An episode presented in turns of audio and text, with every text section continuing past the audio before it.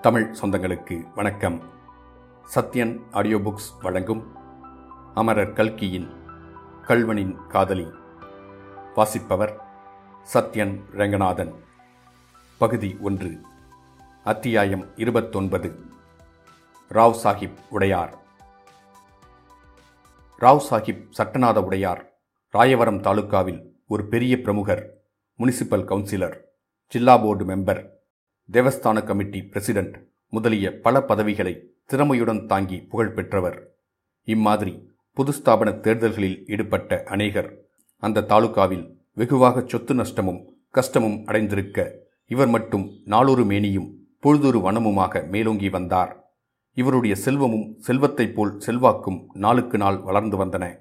இதற்கு காரணம் அவர் பிறந்த வேலை என்றார்கள் சிலர்.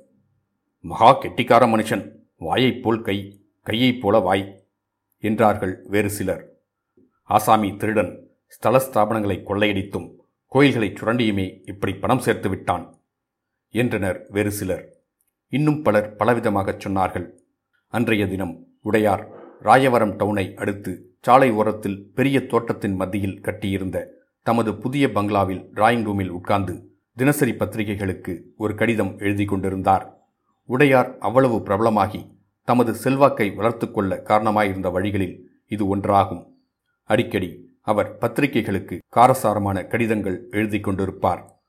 சர்க்கார் விவசாய இலாக்கா கவனிக்க வேண்டிய காரியங்களிலிருந்து சர்வதேச சங்கம் உலக யுத்தத்தை தடுப்பதற்காக செய்ய வேண்டிய காரியங்கள் வரையில் அவர் சகல விஷயங்களையும் பற்றி பீத்து வாங்கி எழுதும் சக்கையான கடிதங்கள் வாரம் இரண்டு தடவையாவது பத்திரிகைகளில் வெளியாகிக் கொண்டிருக்கும். அம்மாதிரியாக அன்றைய தினம் அவர் எழுதி முடித்த கடிதத்தை இதோ கீழே படியுங்கள். மகாஸ்ரீ பத்திரிகை ஆசிரியர் அவர்களுக்கு ஐயா இந்த கொள்ளிடக்கரை பிரதேசத்தில் முத்தையன் என்னும் துணிச்சலுள்ள திருடனின் அட்டகாசங்கள் நாளுக்கு நாள் அதிகமாகியே வருகின்றன. சமீபத்தில் கோவிந்தநல்லூரில் நடந்த பிரபல விவாகத்தின் போது அவன் செய்த சாகச செயல்களினால் இந்த தாலுக்கா முழுவதும் கதிகலங்கி போயிருக்கிறது. ஜனங்கள் தங்கள் சொத்துக்கும் உயிருக்கும் எந்த நிமிஷத்தில் ஆபத்து வருமோ என்று சதா சர்வகாலமும் வயிற்றில் நெருப்பை கட்டிக்கொண்டு வாழ்ந்து வருகிறார்கள். நேற்றைய தினம் முத்தையனிடமிருந்து எனக்கு ஒரு கடிதம் வந்தது. அதில் அவன் என்னுடைய வீட்டுக்கு ஒரு நாள் விருந்தாளியாக வரப்போவதாகவும் வரவேற்புக்கு ஏற்பாடு செய்யும்படியும் எழுதியிருக்கிறான். திருடன் ஒருவனுக்கு இவ்வளவு தைரியமும் துணிச்சலும் ஏற்படுவதற்கு காரண புருஷர்களாயிருக்கும் இந்த தாலுகா போலீஸ்காரர்களின் சாமர்த்தியத்தை ஜனங்கள் பெரிதும் பாராட்டுகிறார்கள். கூடிய சீக்கிரத்தில் அவர்கள் எல்லோருக்கும் தக்க ப்ரொமோஷன் கொடுக்க வேணுமாய் ஜனங்கள் கோருகிறார்கள். இப்படிக்கு ராவ் சாஹிப் கே என் சட்டநாத உடையார். உடையார் மேற்படி கடிதத்தை எழுதி முடித்து உரையில் போட்டுக் கொண்டிருக்கையில் ஒருவன் உள்ளே வந்து எஜமான் அந்த ஆசாமி வந்திருக்கிறான் என்றான். உடையாரின் முகத்தில் ஒரு சிறிது திகிலின் சாயை காணப்பட்டது. அதை அவர் உடனே மாற்றிக்கொண்டு வரச் சொல்லு இங்கே வேறு யாரையும் உள்ளே விடாதே. தலைப்போகிற காரியமானாலும் சரிதான் என்றார். அவன் போனவுடன் உள்ளே வந்தவன் வேறு யாரும் இல்லை முத்தையன்தான் முகமூடி திருடனாய் வராமல் சாதாரண முத்தையனாய் இப்போது வந்தான். வந்தவன் குட் மார்னிங் சார் என்று சொல்லிவிட்டு நின்றான். உடையார் அவனை சற்று நேரம் அதிசயத்துடன் உற்று பார்த்து கொண்டிருந்தார். அடே அப்பா இவ்வளோண்டு இருந்து கொண்டு என்னவெல்லாம் அமர்க்களம் செய்து வருகிறாயடா? என்றார். உடையார்வாள் கொஞ்சம் மரியாதையாகவே பேசிவிட்டால் நல்லதில்லையா? என்றான் முத்தையன். அப்படியே ஆகட்டும் சார். உட்காருங்கள் சார். தங்களை இங்கு விஜயம் செய்யச் சொன்னது எதற்காக என்று ஏதாவது தெரியுமா சார்?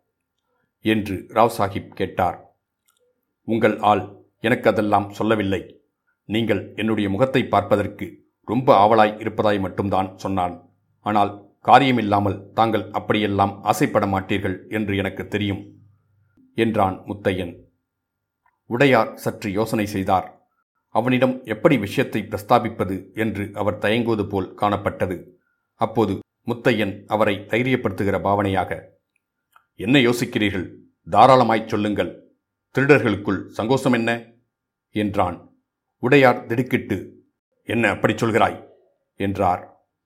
ஆமாம். அதை பற்றி என்ன?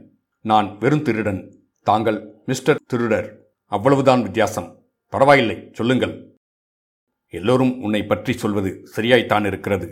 வெகு வேடிக்கை மனுஷனாயிருக்கிறாய். இருக்கட்டும் உன்னை கூப்பிட்ட காரியத்தை சொல்கிறேன். என் சிநேகிதர் ஒருவருக்கு புதுச்சேரியிலிருந்து ரகசியமாய் கொஞ்சம் சரக்கு கொண்டு வர வேண்டுமாம் அதற்கு உன் உத்தாசை வேண்டுமென்கிறார். இதிலே எனக்கு ஒரு சம்பந்தமும் கிடையாது. உனக்கு சம்மதமானால் சொல்லு. அபாயம் அதிகம்தான். வரும்படியும் அதற்கு தகுந்தபடி ஜாஸ்தி. என்ன சொல்கிறாய்? இதை கேட்ட முத்தையன் வாயை கையினால் மூடிக்கொண்டு விழுந்து விழுந்து சிரித்தான். இடையிடையே உடையாரையும் பார்த்தான். உடையார் தம்முடைய ஆடை அலங்காரங்களில் அதிக கவலையுள்ளவர். அவற்றில் ஏதாவது கோளாறா என்ன? என்று அவர் சுவரில் இருந்த நிலைக்கண்ணாடியில் தம்மை பார்த்து கொண்டார்.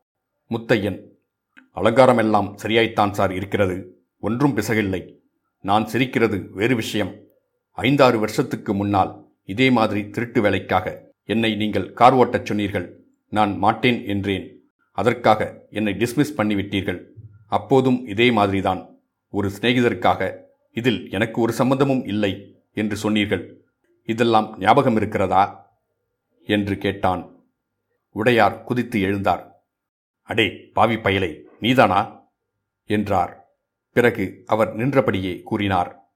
உன்னை கோவிந்தநல்லூர் கல்யாணத்தில் ஒரு நிமிஷம் பார்த்தபோதே நீயாய்த்தான் இருக்க வேண்டுமென்று சந்தேகப்பட்டேன். அதனால்தான் உன்னை எப்படியாவது கூட்டிக் கொண்டு வரச் சொல்லியிருந்தேன். ஜில்லென்று மீசை வைத்துக் கொண்டு விட்டாயல்லவா? அதனால் நிச்சயமாக அடையாளம் தெரியவில்லை. போகட்டும் அப்போது வெகு யோக்கியன் மாதிரி திருட்டு புரட்டிலே இறங்க மாட்டேன் என்று சொன்னாயே இப்போது என்ன ஆயிற்று? பெரிய பக்கா திருடனாய் ஆகிப்போனாய். என்னோடு இருந்திருந்தால் உனக்கு அபாயமே கிடையாது. இப்போது நித்தியகண்டம் பூரணாயுசாய் இருக்கிறாய். நான் சொல்கிறதை கேள். இப்போதாவது என்னோடு சேர்ந்துவிடு. நான் ஒரு விதத்தில் சூரனாயிருந்தால் நீ இன்னொரு விதத்திலே சூரன். நாம் இரண்டு பேரும் சேர்ந்து வேலை செய்தோமானால் உலகத்தையே விலைக்கு வாங்கிவிடலாம். என்ன சொல்கிறாய்? என்றார். ஆமாம் அதெல்லாம் எனக்கு தெரியும். இப்போது இப்படிச் சொல்வீர். சமயத்தில் கழுத்தை அறுத்து விடுவீர். என்னை காட்டிக் கொடுத்துவிட்டு நீர் மேலே அழுக்குப்படாமல் தப்பித்துக் கொள்வீர். உத்தியோகஸ்தர்களுக்கே உம்மை கண்டால் பயம். அவர்கள் யாராவது முறைத்தால் மேலே ஹோம் மெம்பர் வரையில் உம்முடைய கட்சி எப்படியாவது தப்பித்துக் கொண்டு விடுவீர். நான் பலியாக வேண்டியதுதான். ஆனால் அதற்கெல்லாம் இப்போது நான் துணிந்த கட்டை. ஒரு தடவை பாண்டிச்சேரி போய் வந்தால் என்ன கொடுப்பீர்? சொல்லும் பார்க்கலாம். முழுசாய் ஒரு நோட்டு ஆயிரம் ரூபாய் தருகிறேன். சி இதுதானா? நான் இப்போது வந்ததற்கு பதிலாக உம்முடைய வீட்டிற்கே ராத்திரி வந்தேனானால் அடித்த அடியில் ஐயாயிரம் ரூபாய் கொண்டு போய் விடுவேன். இதை கேட்டதும் சட்டநாத உடையார் திடுக்கிட்டார். தீட்டிய மரத்திலே கூர்ப்பார்ப்பாய் போலிருக்கிறதே என்றார். பயப்பட வேண்டாம் உடையார் அப்படியெல்லாம் செய்ய மாட்டேன். திருடன் வீட்டில் திருடன் புகுவது தொழில்முறைக்கு விரோதமல்லவா?